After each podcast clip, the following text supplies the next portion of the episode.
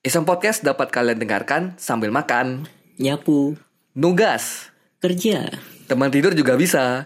dan kegiatan lainnya. Jadi, Jadi, kami ucapkan selamat mendengarkan. mendengarkan.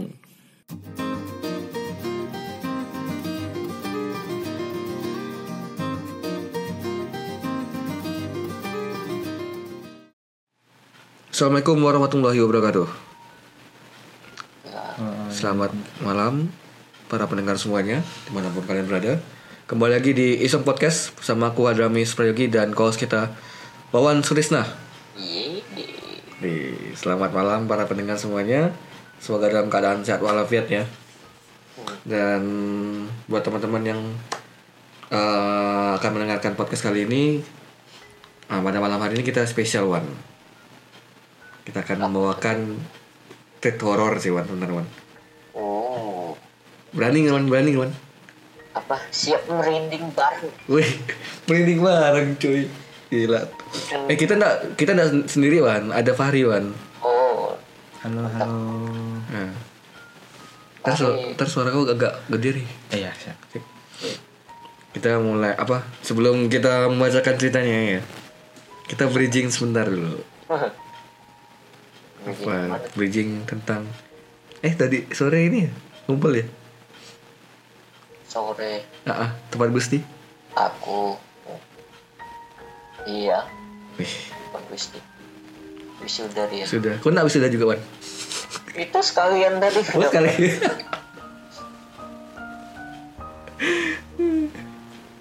Dikasih apaan, Wan?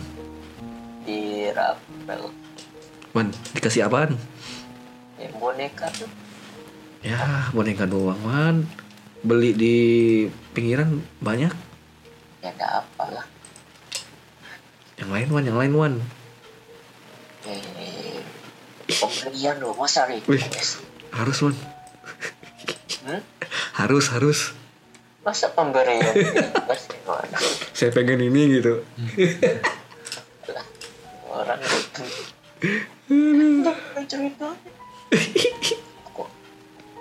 Jam berapa, Wan, ke tempat Gusti, Wan? Habis asar tapi melayu Ya, jam 5 lah ya. Nggak, nggak, jam, jam setengah lima paling. lima. Setengah lima, kan aku nebak setengah lima pasti. Aduh, mana pasti setengah lima. kawan kita ada. Iya. Kalau nggak kawan kita nggak mungkin man. biar Oke. Gimana Ria Dini? Kita bakalan bacain thread horror kali ini. Oke. Hmm, sebentar. Nah, sebelum membacakan thread horror nih, kita dapat thread horrornya dari Twitter at Bujang Bangkit. Ya, mungkin teman-teman bisa follow Twitternya beliau di at Bujang Bangkit. Nggak ada spasi, nggak ada underscore langsung aja at follow aja langsung. Itu banyak thread-thread horror eh, cerita dari sebenarnya spesifiknya Kalimantan Barat sebenarnya. Tapi dia cuman bilang Kalimantan aja. Mistis Kalimantan. Ah. Kalau aku lihat-lihat sih kebanyakan dari Kalbar nih ceritanya. Jadi nama tempatnya itu ya ada nggak sih nama tempat kalau ada beberapa yang ada kasih nama tempat, ada beberapa yang enggak Wan. oh iya ada tuh Ah, ah. jadi ketahuan Nah kalau yang ini Wan spesifik Wan, Seperti Waduh. seperti ini apa? Spesifik gimana tuh spesifik tempatnya. Ya, kayak urban legendnya gitu kan. Mm. Mungkin teman-teman yang yang belum apa, yang mungkin nggak begitu paham lah misalnya maksudnya ada mungkin ada yang tak tahu gitu ceritanya ada juga yang belum tahu gitu nah ini, ini nanti ceritanya bakalan uh, bersetting di Kabupaten Ketapang benar kan Iya, Ketapang kan Kabupaten Ketapang. nah mau tahu cerita lengkapnya nih aduh gimana gimana tuh Eh, makanya ini langsung aja ya kita mulai ya. Yuk. Langsung kita bacain dengan judulnya panggilan untuk Pak Polisi. Oh, Hmm. polisi. Tegar seorang polisi muda yang baru bertugas harus berurusan dengan hal-hal yang mistis. Salah satunya adalah saat ia terjebak di kota gaib Padang 12. Diceritakan ulang dari kisahnya kepada sang penulis yaitu uh, Bujang Bangkit. Sekitar tahun 2010, Tegar pertama kali ditugaskan sebagai polisi. Penempatannya di Kabupaten Ketapang, Kalimantan Barat. Kabupaten ini dikenal sebagai asal orang-orang sakti. Bahkan katanya kalau lagi main ke sana, terus ada yang nanya, bawa apa? Bilang aja nggak bawa apa-apa. Karena kalau bilang bawa sesuatu, maka akan dikerjai. Soalnya, bawaan yang dimaksud itu adalah ilmu.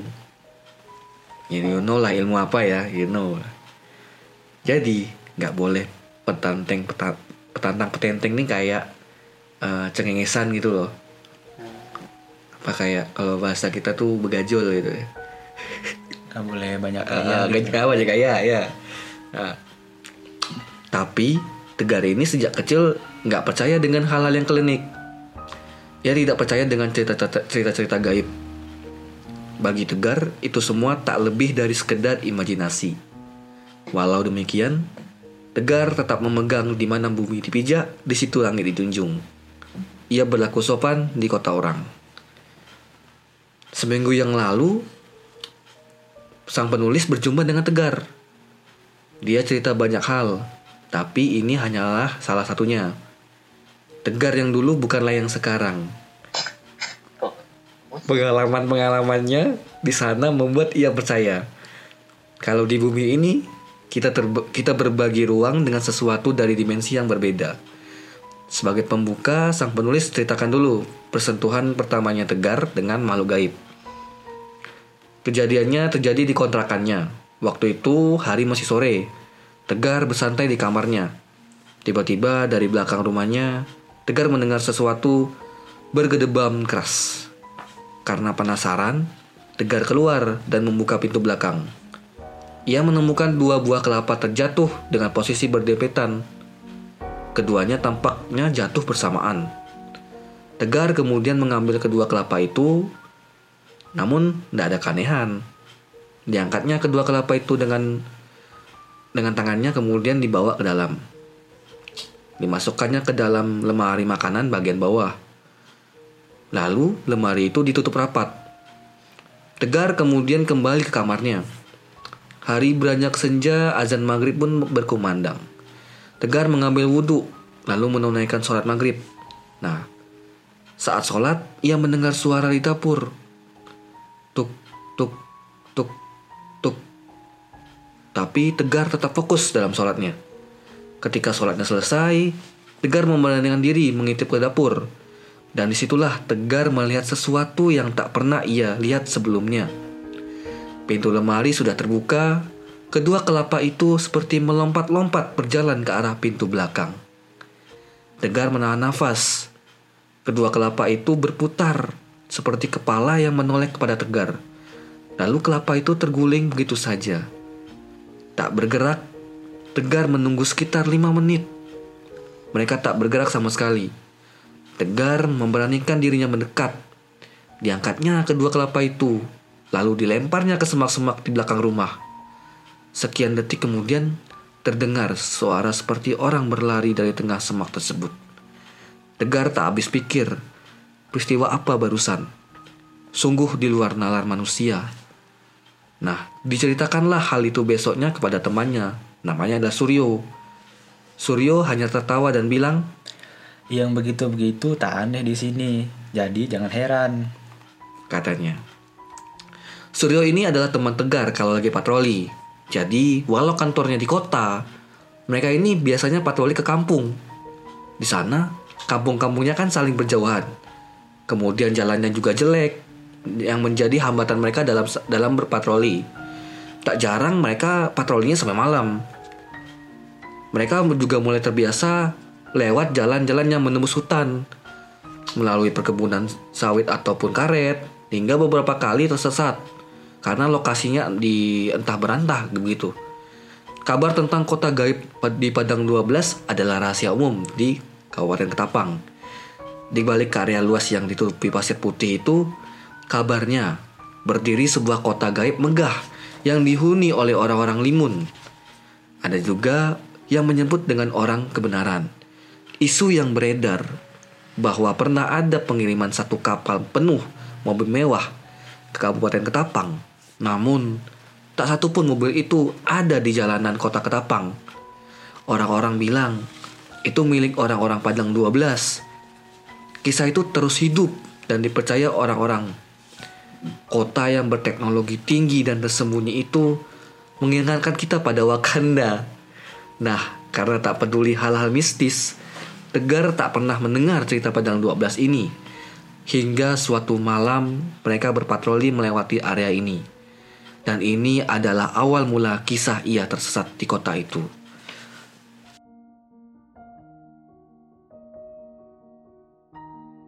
Jadi malam itu Tegar dan Suryo pulang patroli dari kampung sekitaran kota Ketapang.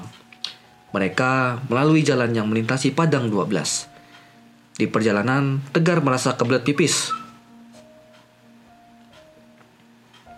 Bro, berhenti sebentar? Gak tahan lagi nih.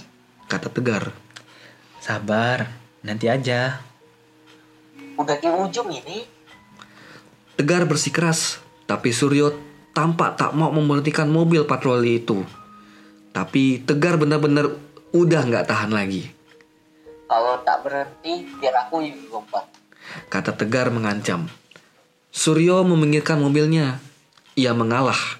Lokasi mereka berhenti bukan di area pasir putih itu. Namun tidak begitu jauh dari situ. Tegar berjalan sedikit jauh ke arah semak-semak. Ia membelakangi mobil patroli. Saat Tegar buang air kecil, tiba-tiba suara mobil perlahan hilang. Ia berpikir kalau Suryo mematikan mesin. Tapi saat Tegar berbalik, ia tak melihat ada mobil di sana. Sialan, ke mana pergi Suryo? Sur, Sur. Seru Tegar. Tak ada yang menyahut. Tegar berjalan ke arah jalan. Lenggang. Di sekitarnya hanya gelap. Tegar mengeluarkan handphonenya. Mungkin Suryo lupa atau sesuatu terjadi pada Suryo. Tak ada sinyal. Sama sekali tak ada sinyal. Tegar terjebak di tempat itu. Di entah berantah. Yang Tegar pikirkan adalah bagaimana ia bisa bertahan sampai besok. Ketika hari terang, ia akan mencari jalan pulang. Ia berharap menemukan gubuk untuk istirahat melepas penatnya. Langit malam itu sangat cerah, bulan purnama jelas tak tertutup, tak tertutup awan. Tegar menemukan sebuah jalan setapak. Jangan ini mengarah ke, ke rumah. Pikirnya. Maka ia terus berjalan mengikuti jalan tersebut. Jalan tersebut tampak lapang dengan pepohonan rindang di kanan kirinya. Suasana juga sangat sepi, tak ada suara burung atau jangkrik. Alam seperti sedang di silent, tapi Tegar tak terlalu memikirkan hal tersebut. Ia hanya mencari tempat untuk istirahat. Tegar terus berjalan hingga menemukan sebuah gubuk reot di tepi jalan. Bentuknya kayak pos ronda. Tak ada berdinding, tak, tak ada berdinding beratap daun. Tegar berhenti di situ sambil membuka handphone, berharap mendapat sinyal, tapi tetap nihil. Direbahkannya badan di gebuk itu, ia berusaha memejamkan mata. Namun ia mendengar langkah mendekat. Tegar kembali duduk. Tampak seorang bapak tua berdiri di dekatnya. Mau istirahat ya? Tanya bapak itu. Iya pak. Jawab Tegar tak menaruh curiga. Mungkin itu warga lokal, pikirnya. Gubuk ini ada yang punya. Sebaiknya anak tidak tidur di sini. Kata bapak itu. Oh maaf pak, saya tidak tahu. Saya hanya menumpang istirahat sambil menunggu pagi. Kata Tegar. Kalau mau istirahat, ikut saya aja. Kata bapak itu. Tegar tak banyak bertanya. Bersyukur ia menemukan orang yang mau membantunya. Bapak itu berjalan di depan dengan tongkat dari kayu. Tegar mengikuti dari belakang. Jalan setapak tadi tampak lurus, tak berbelok sama sekali. Masih jauh pak. Tanya Tegar mulai merasa lelah. Ia sudah mengantuk. Itu mungkin sekitar pukul 11 malam. Sudah dekat, nak? Kata bapak itu. Dan benar saja, Beberapa menit kemudian, jalan itu mulai disinari lampu-lampu. Mereka tiba di tepian sungai yang rapi. Seperti waterfront. Tegar, takjub bukan kepalang. Tak pernah tahu di tempat terpencil itu ada sebuah tempat sebagus itu. Rumah bapak di mana? Tanya Tegar. Di sana, Kata bapak itu sambil menunjuk ke seberang. Dan di situlah Tegar kaget bukan kepalang. Dilihatnya sebuah kota megah di bawah purnama. Lampu-lampu kota menyala terang. Masih ramai orang berlalu lalang. Tempat apa ini? Tanya Tegar. tak perlu bertanya. Kau mau istirahat bukan? Tanya bapak itu.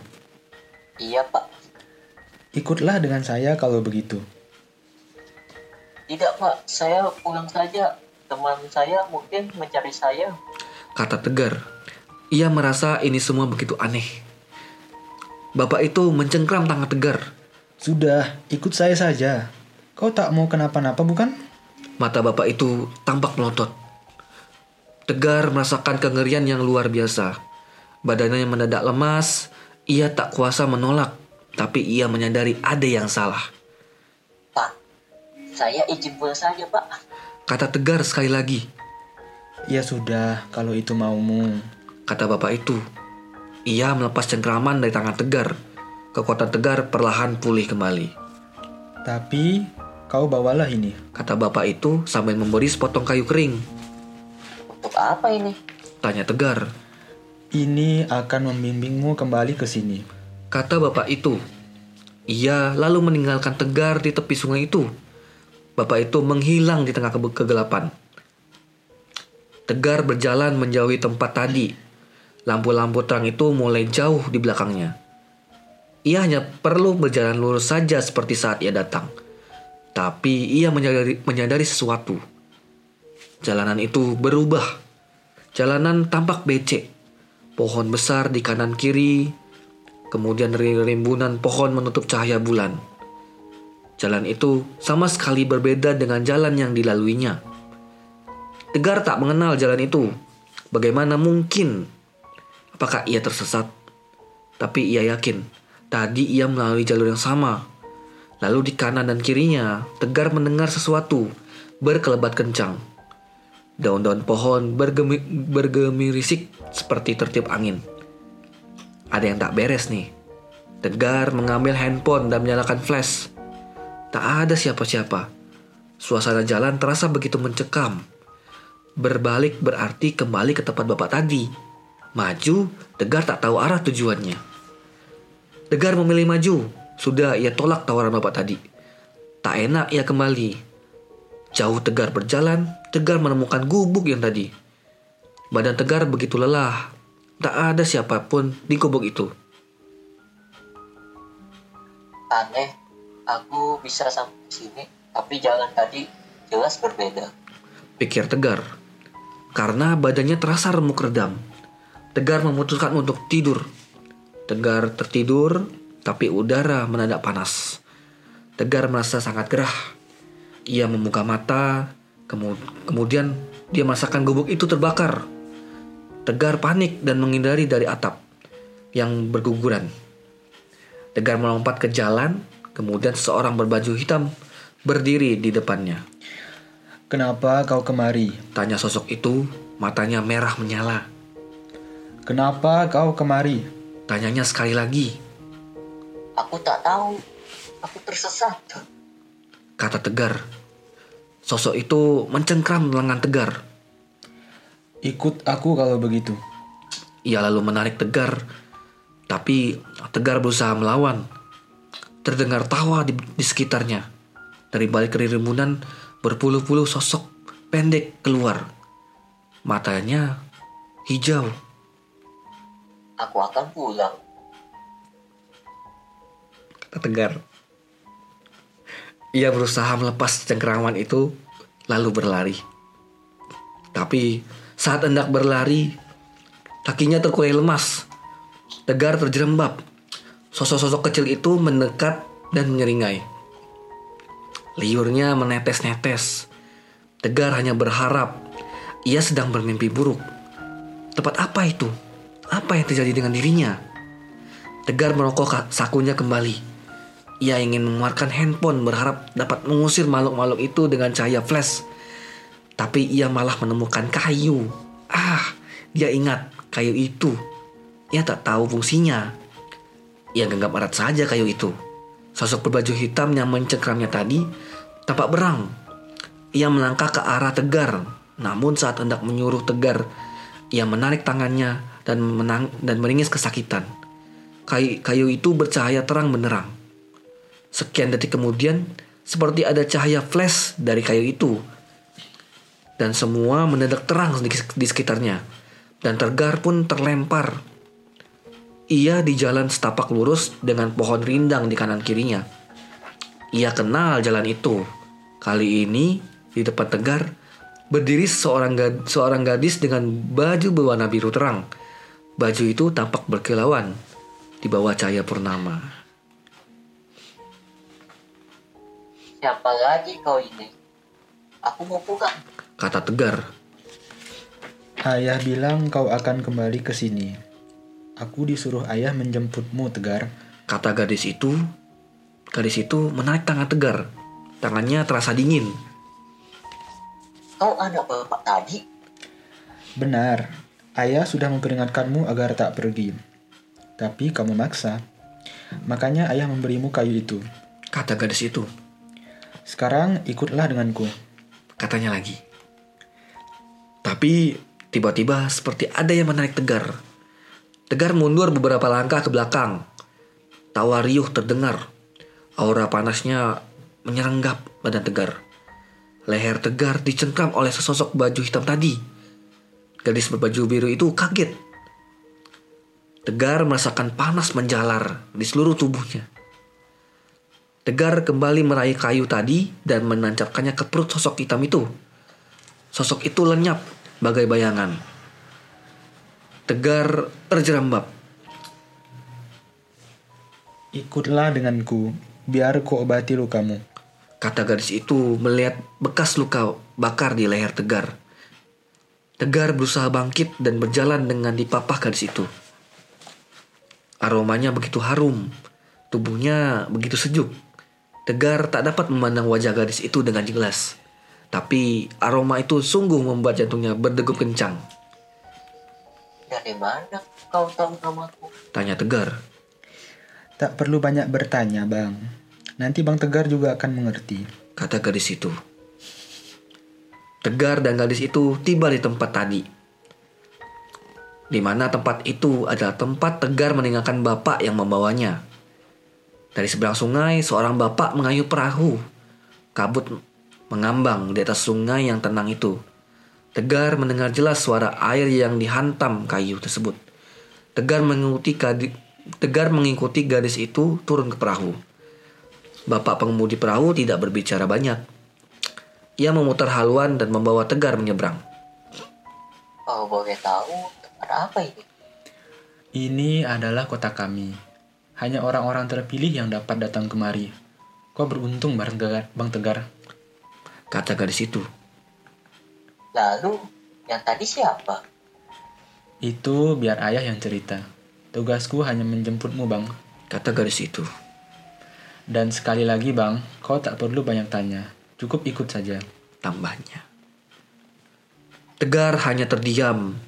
Tegar diajak berjalan melalui lorong kota. Orang-orang masih ramai duduk di kafe-kafe tepi jalan. Tapi Tegar melihat berbagai kendaraan yang tak pernah ia jumpai sebelumnya.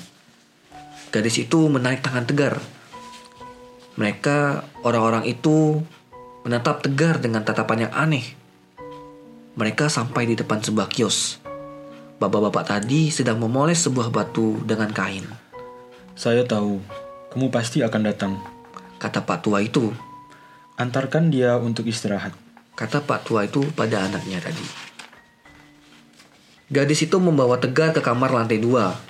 Berbeda dengan gedung-gedung sekitar, bangunan itu terbuat dari kayu. Lantainya berdecit kalau kita berjalan dengan cepat. Gadis itu tersenyum dan meninggalkan Tegar di kamar sendirian. Karena terlalu lelah, Tegar langsung tertidur. Matanya memang sudah mengantuk dan matahari sudah mulai tinggi ketika Tegar terbangun. Di luar orang ramai berlalu lalang. Di sampingnya sudah disediakan semacam roti dan secangkir minuman beraroma jahe. Tegar hendak memakannya, hingga tiba-tiba seorang mengetuk jendela kamar itu. Jangan minum. Kata bocah lelaki di depan jendela. Kenapa? Nanti ku jelaskan. Temui aku di tepi sungai. Kata bocah itu lalu melompat ke bangunan sebelah. Kau jangan berlama-lama di sini. Serunya.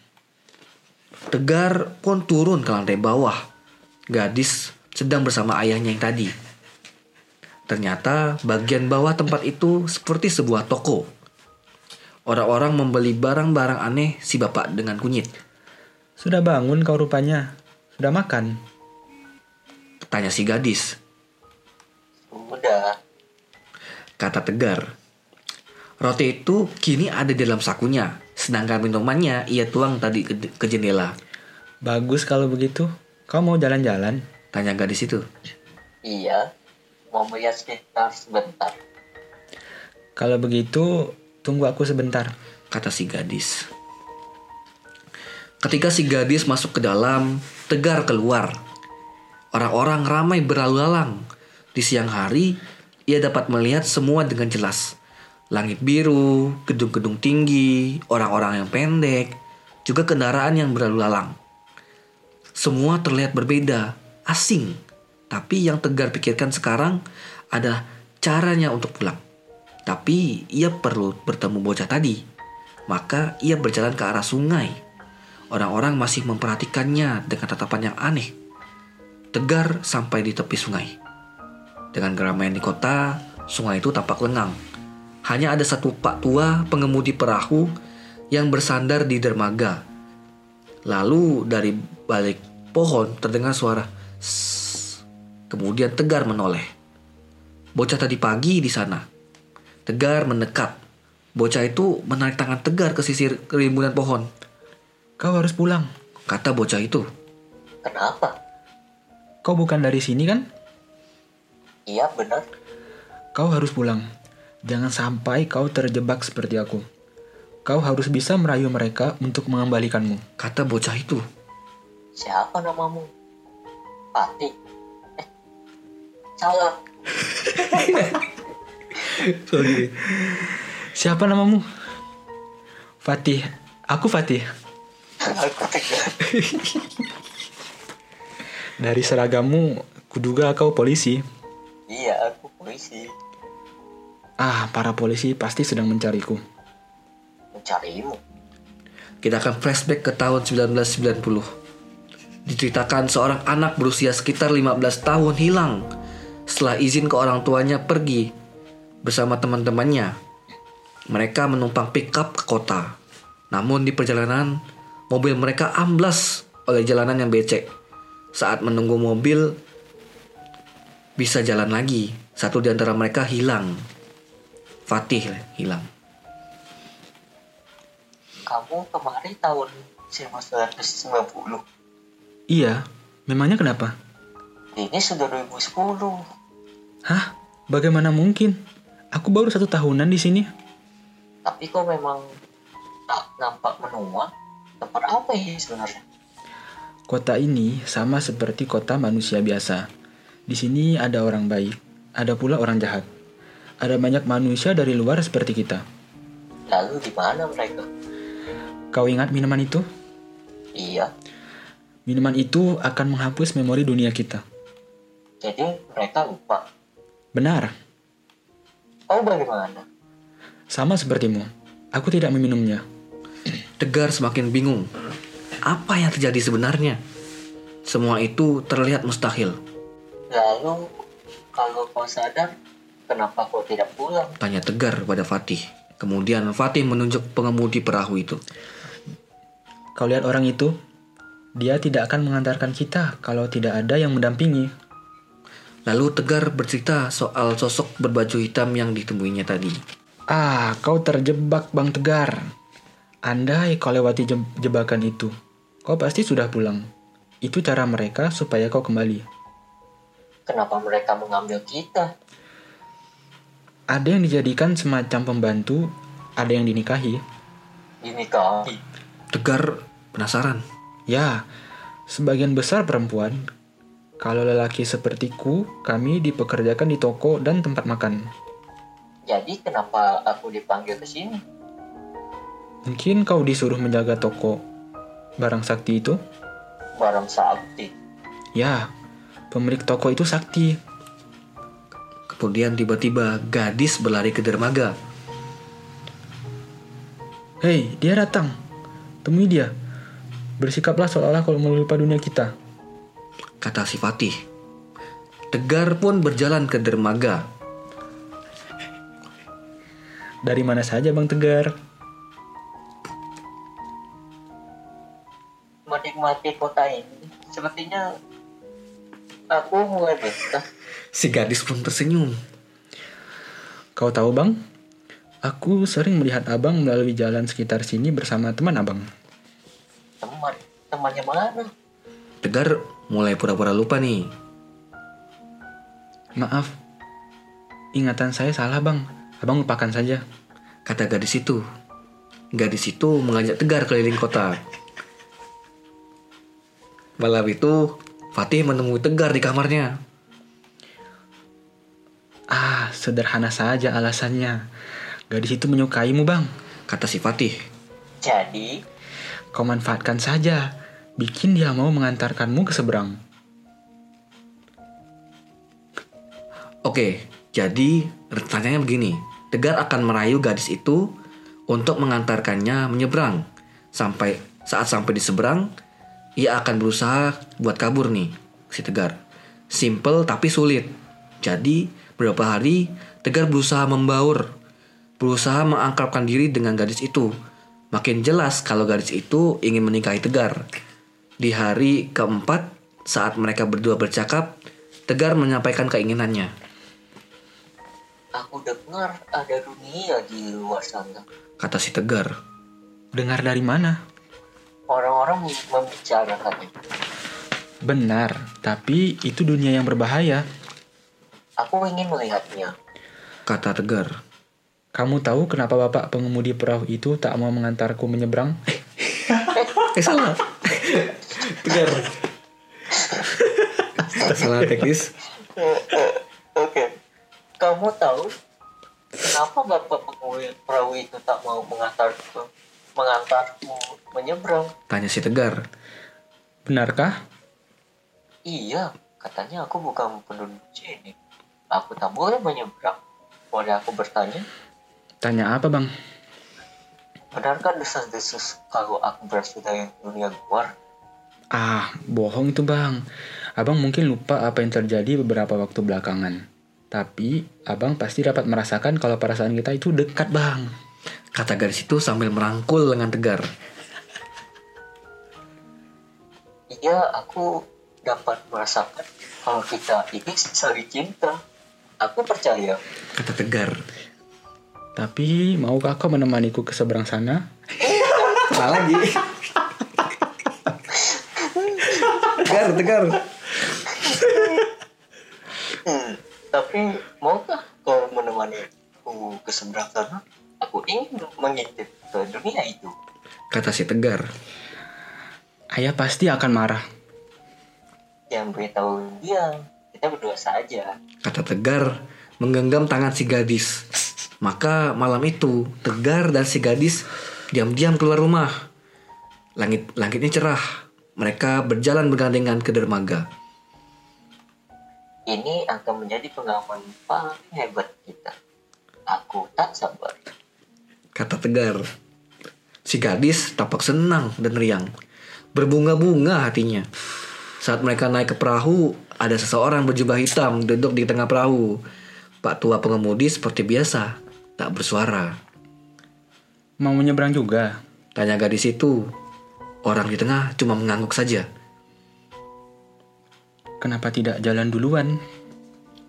Orang itu tak menjawab. Sudahlah, tak apa kita berbagi perahu. Kata Tegar. Gadis itu pun terdiam, lalu memberi tanda agar perahu jalan. Pengemudi perahu mulai mengayuh. Jadi, menurut Tegar, pengemudi perahu ini kayak robot kerjanya. kalau ada yang naik terus ngasih kode dia jalan. Tapi kalau manusia biasa dia nggak akan dikasih jalan. Nggak ngusir juga tapi ya udah diem aja gitu. Perahu merapat ke seberang. Tegar semakin dekat dengan kebebasan. Sekonyong-konyong, Tegar dan orang yang di tengah melompat dan berlari. Orang itu adalah si Fatih. Sudah lama Fatih menunggu momen ini. Si gadis pun kaget. Bang, kau mau ke mana? Aku mau pulang. Kata Tegar bersemangat. Gadis itu sadar. Ia dikibuli. Fatih dan Tegar terus berlari meninggalkan tempat itu. Jalanan becek, pohon lebat di kanan kiri. Sekelebat-kelebat manusia pendek berlari di antara pepohonan. Ini lagi. Kata Tegar. Dari belakang gadis itu seperti melayang hendak menerkam Tegar. Dan Fatih pun pontang-panting melarikan diri dari orang-orang pendek itu. Lalu tubuh Tegar seperti membeku. Sekian detik kemudian leher Tegar seperti dicekik oleh si gadis. Abang mau ke mana? Aku mau pulang. Aku mau balik. Nyapu. Tapi aku sayang ke abang. Bukan urusanku. Kalian telah menculikku. Aku hanya memanggil dan kau ikut bang. Apa pun alasannya, aku tak mau di sini. Kata Tegar menahan sakit. Tegar dalam kondisi kritis. Namun Patih tampak tak dikejar. Incaran mereka hanyalah Tegar semata. Lari duluan, lari. Salah. Astagfirullah. Astagfirullah.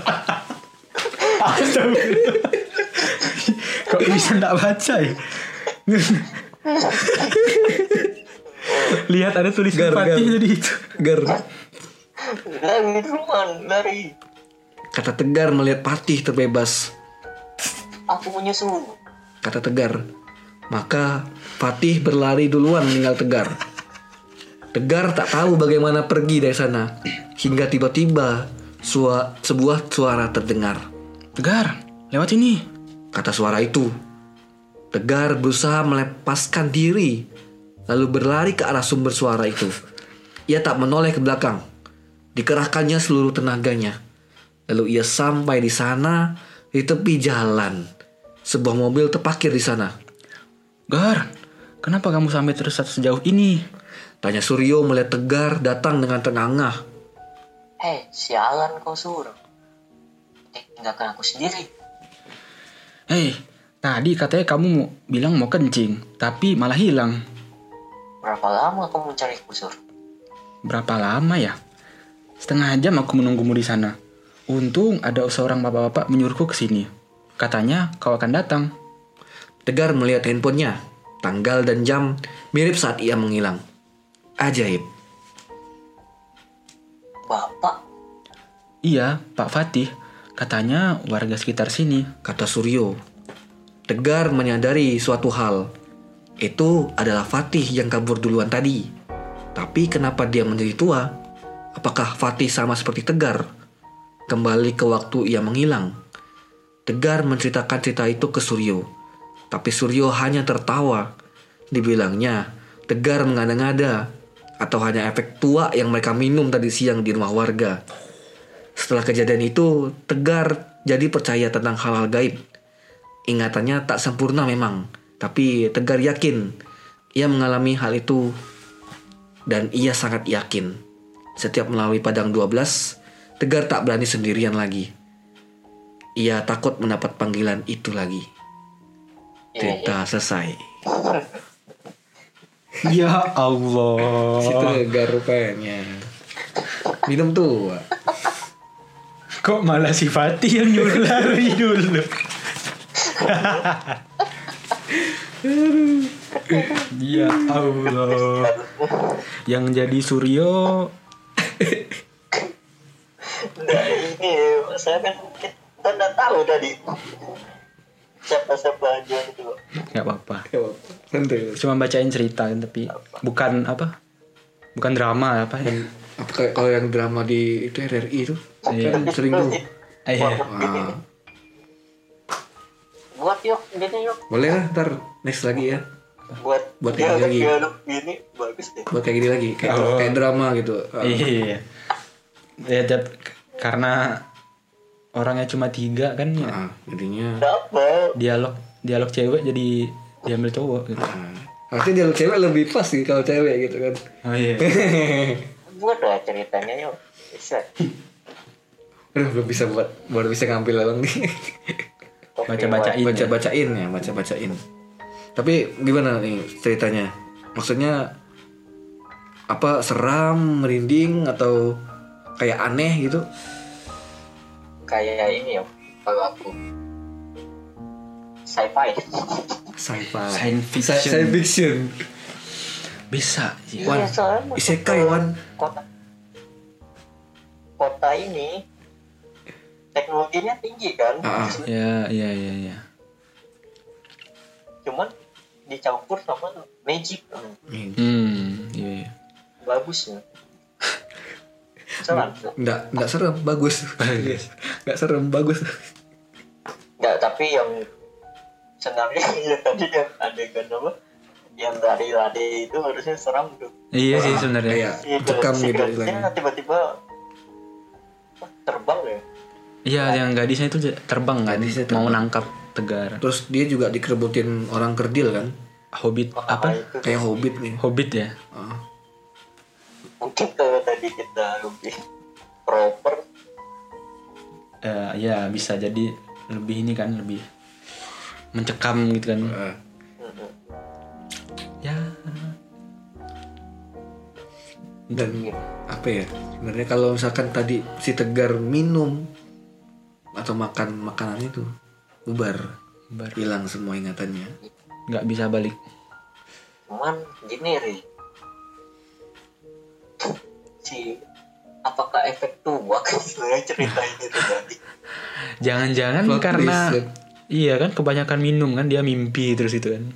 iya kan ingat gak sih kalau kadang kita tuh kalau mimpi ya biasanya terjadi kalau, kalau tidurnya malah tidur pagi tuh. Hmm, ya ya. mimpi mimpinya tuh aneh. Aneh ya kan? rasa nyata tapi eh, kayak aneh. Aneh ya benar-benar. Kalau tidur pagi itu. Kenapa ya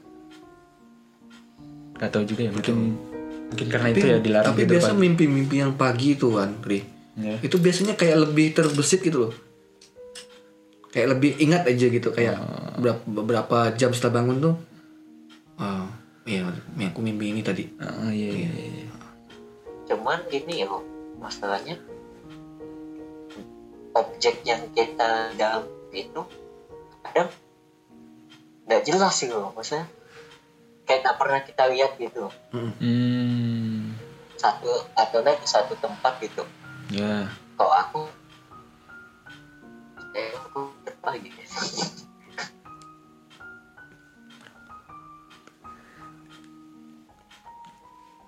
Jadi begitu.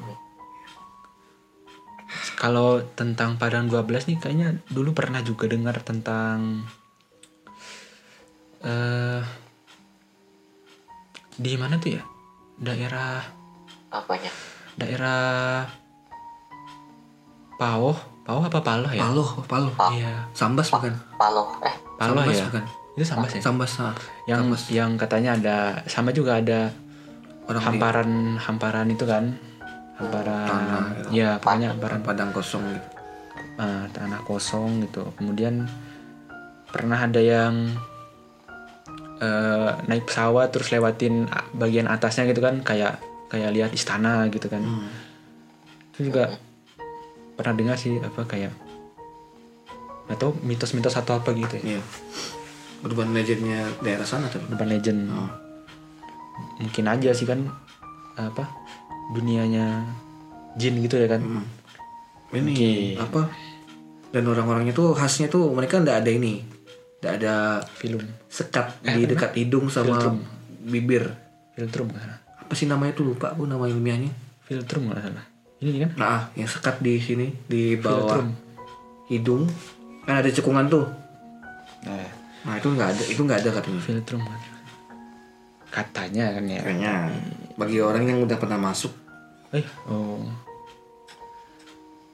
Dan syukurnya mereka keluar ya hidup alhamdulillahnya itu kan masih diberi itu keselamatan. Jadi begitu teman-teman ada lagi yang ingin itu? Apa ya? Anggapin? ini perbedaan waktu loh. kan si Fatih itu tahun berapa masuknya? 90 90 ya dia masuknya? Dia hilang 90 dia hilang tahun 90 sementara si Tegar itu masuk ke situ 2010 2010 si Fatih masuk pas masih kecil bukannya harusnya masih lumayan ini ya ukuran-ukuran usia dewasa tua ya? 90 ke 2010 loh nggak begitu. Berapa? 20 tahun ya? Gitu ya? Eh 20 tahun kan ya? Ya 20 20 ya? Tahun kan. harusnya umurnya 20 iya kan? Nggak begitu tua. Heeh. Fatih bilang dia baru setahunan di situ. Ah, Stop. berarti di dalam situ dia udah bertambah berapa eh Enggak Enggak di, lah. di dunia ini gimana ya? Dia hilangnya 20 tahun dari 90 kan? Iya kan? Ya, 2000 tahun. hilangnya 20 tahun. Harusnya dia bertambah umur 20 Tapi kan ditambah sama umur dia yang asli berapa? ya. Itu kurang tahu. Umurnya berapa yang pas dia hilang? Ya. 10 tadi tahun nggak disebutin soalnya. Misalnya SMP lah. Ada ya atau SD kelas tapi 6. bocah katanya tadi bocah Pak. Ya mungkin SD lah SD ya SD mungkin 20-an tapi bilangnya bapak-bapak tadi kan ya Mm-mm. Berarti kan kita asumsinya dia SMP. SMP ya gitu ya SMP kelas 1. 30-an berarti ya pas keluar gitu kan Mm-mm. Iya. dimensi waktunya beda di sana lebih lambat kan gitu ya dibanding dunia asli apalagi ya jangan kencing di semak-semak itu adalah salah satu eh, apa Pantangan. pantangan Iya nggak sih Iya, iya, iya, iya. Kencing, Maksudnya, kencing semak-semak segala iya. macam maksudnya nggak boleh sembarangan lah Ah, gitu ya kalau betul, mau betul, betul. buang air kecil, buang air besar gitu, nggak usah sembarangan. tapi susahnya kan kalau udah ketahan istilahnya Yang tadi itu yang apa? Yang kelapa dua kelapa tuh. Hmm? Sebelumnya ya. itu sebelum. Itu yang pertamanya kan Ah, pertama jadi itu sebelum tegar tuh eh bersinggungan sama orang-orang yang limun tadi itu di Padang 12 tapi sebelumnya juga dia udah pernah hal, kena hal mistis tapi enggak gitu apa ya menyeramkan lah istilah menurut menurut yang tegar gitu Malah seram itu aja gua. iya malah seram itu dah sih yang Iya sih, dua yang- kelapa tadi itu kelapa. Soalnya kan di dunia dia. iya kan ya. Bikin bikin ini juga. Kalau yang dia masuk-masuk dunia kan kayak mimpi Kayak mimpi tapi beneran kayak nyata gimana ya? ini di dunia nyata kok ngeliat langsung itu Nah, ah, iya iya. Iya yang kelapa tuh sih seram sih sebenarnya. Mm-mm. Bisa gerak-gerak sendiri terus. ya gitulah ya intinya kita yang begitu-begitu tuh pasti ada kan ya dunia jin apa gitu pasti ada tergantung ini sih kuat-kuatan kuat-kuatan itu ya percayaan percayaan ya. Tapi memang ada sih ya tapi yang namanya Ya. dunia jin kita aja nggak bisa itu lihat. Kan ada tuh orang kadang berani mau disamperin iya kan nantangin gitu lah nantangin maksudnya. nantangin nantangin. Padahal ya sebenarnya nggak perlu juga gitu kan nantangin. Kalau dengar-dengar podcast kan kalau mereka bisa sambil ngegerakin barang berarti tenaga yang mereka keluarin tuh gede banget energinya kuat. Energi. Ah, energinya kuat. Energinya kayak kayaknya di atau enggak dia emang penghuninya kan jadi hmm. dikumpulin berapa lama bisa? Apa sih istilahnya kalau barang gerak tuh? Poltergeist. Poltergeist. Ya. Gerak kalau sendiri. kata kata Ewing poltergeist. Kok kata Ewi kata Ewing. Dari Ewing Dari Ewing. poltergeist. Bisa jadi sih super kondang nggak usah sampai lompat-lompat nah, aneh banget. Kayak kebanyakan minum dah tuh orang. Iya sih kayaknya kebanyakan minum nih orang. Iya jadi halu. Iya bisa jadi. Bisa jadi. Buktinya kan dia tadi nahan kencing kan? Dan kencing. Nah nah ya kalau lagi tidur eh pengen kencing. Nah ketemu WC jangan kencing lah. Enggak gitu. Ya nggak sih? Misalkan kalau Enggak gitu. Kau ini di mimpi itu misalnya kita ketemu WC atau apa gitu pengen buang air kecil gitu kan. Ini fun fact nih. ya biasanya kan gitu kan. Fun fact nih. ya jangan jangan itu. Pokoknya jangan buang air kecil gitu. Lah. Ngompol biasanya Ngompol. ngompol. Ngompol. Ujung-ujungnya ngompol, Wan. masa pakai ini? Kepopok Kayak ngompol. Oke. ya itulah dia intinya Ya seperti itu. buat ya seperti itu Seperti itulah pokoknya. pengalaman mistis Dari Tegal. tegar ya ya paling benar Paling benar. kalau lagi di perjalanan pakai botol saja ya daripada Benar, benar, sembarangan kan benar. ya Siapin botol aja udah. siapin botol lah Pagi kalau di hutan misalnya kayak pinggir-pinggir nggak ada gubuk atau rumah orang gitu. ya nggak bisa sembarangan juga buang itu Oke. dan pagi Kalau tidak ada, kita cukupkan dulu sampai sini. ya Eh, terima kasih buat Pari yang udah bantu menok apa membawakan percakapan di dalam naskahnya naskah cerita ini dan Wawan yang sudah oke membawakan cerita membawakan percakapan dari si Tegar dan banyak banyak. Oke nanti ke depannya bakalan nanti coba aku cari sama aku kurasi lagi beberapa cerita dari Bujang Bangkit karena menarik ada beberapa yang menarik dari Bujang Bangkit. Terlebih eh, cerita-cerita dari Bujang Bangkit nih dari Kalbar kan istilahnya. Ya kita tuh paham dengan kampung halaman kita sendiri gitu loh. Kalbar pride. Kalbar bangga sih. Bangga. bangga cerita mistis apa? Enggak tidak mistis. Oke kalau dari kalau kalau gitu kita cukupkan dulu sampai sini. Terima kasih buat teman-teman yang udah dengerin. Dan stay tune sampai menit ini. Uh, semoga teman-teman terhibur dan teman-teman merasa merinding ya. Soalnya nggak merinding-merinding juga nggak apa-apa. Eh itu kalau siap merinding bareng. teman-teman ada cerita gitu gimana? Ya langsung aja klik link bit.ly slash i iseng curhat. Ah, i nya gede. Oke. Tuh bebas tuh mau cerita horor boleh. Iya. Kirim aja. Kalau ada sih di kalau ada. Oke. Horror itu. Malah suatu kebanggaan buat kami bawakan cerita kalian gitu kan? Bangga. Luar biasa. Bacain. Cerita kalian. Salah-salah lagi kawan sudah apa nggak pernah benar Oke. apa? Biar nggak terlalu seram. Ah biar santai fun gitu kan. Oh itu. Mohon maaf kalau ada salah kata. Kan mohon maaf kalau memang ada salah kata dari kami ya. Apalagi salah membawakan kalimat-kalimat beberapa percakapan tadi. Mohon maaf. Kalau merusak mood dah tegang nih. Langsung turun gitu. Hmm, jatuh gitu. Ya. jatuh gitu kan. Mohon maaf. Dan lari duluan lari. Kalau kayak gitu eh, terima kasih. Assalamualaikum warahmatullahi wabarakatuh. Jangan lupa berdoa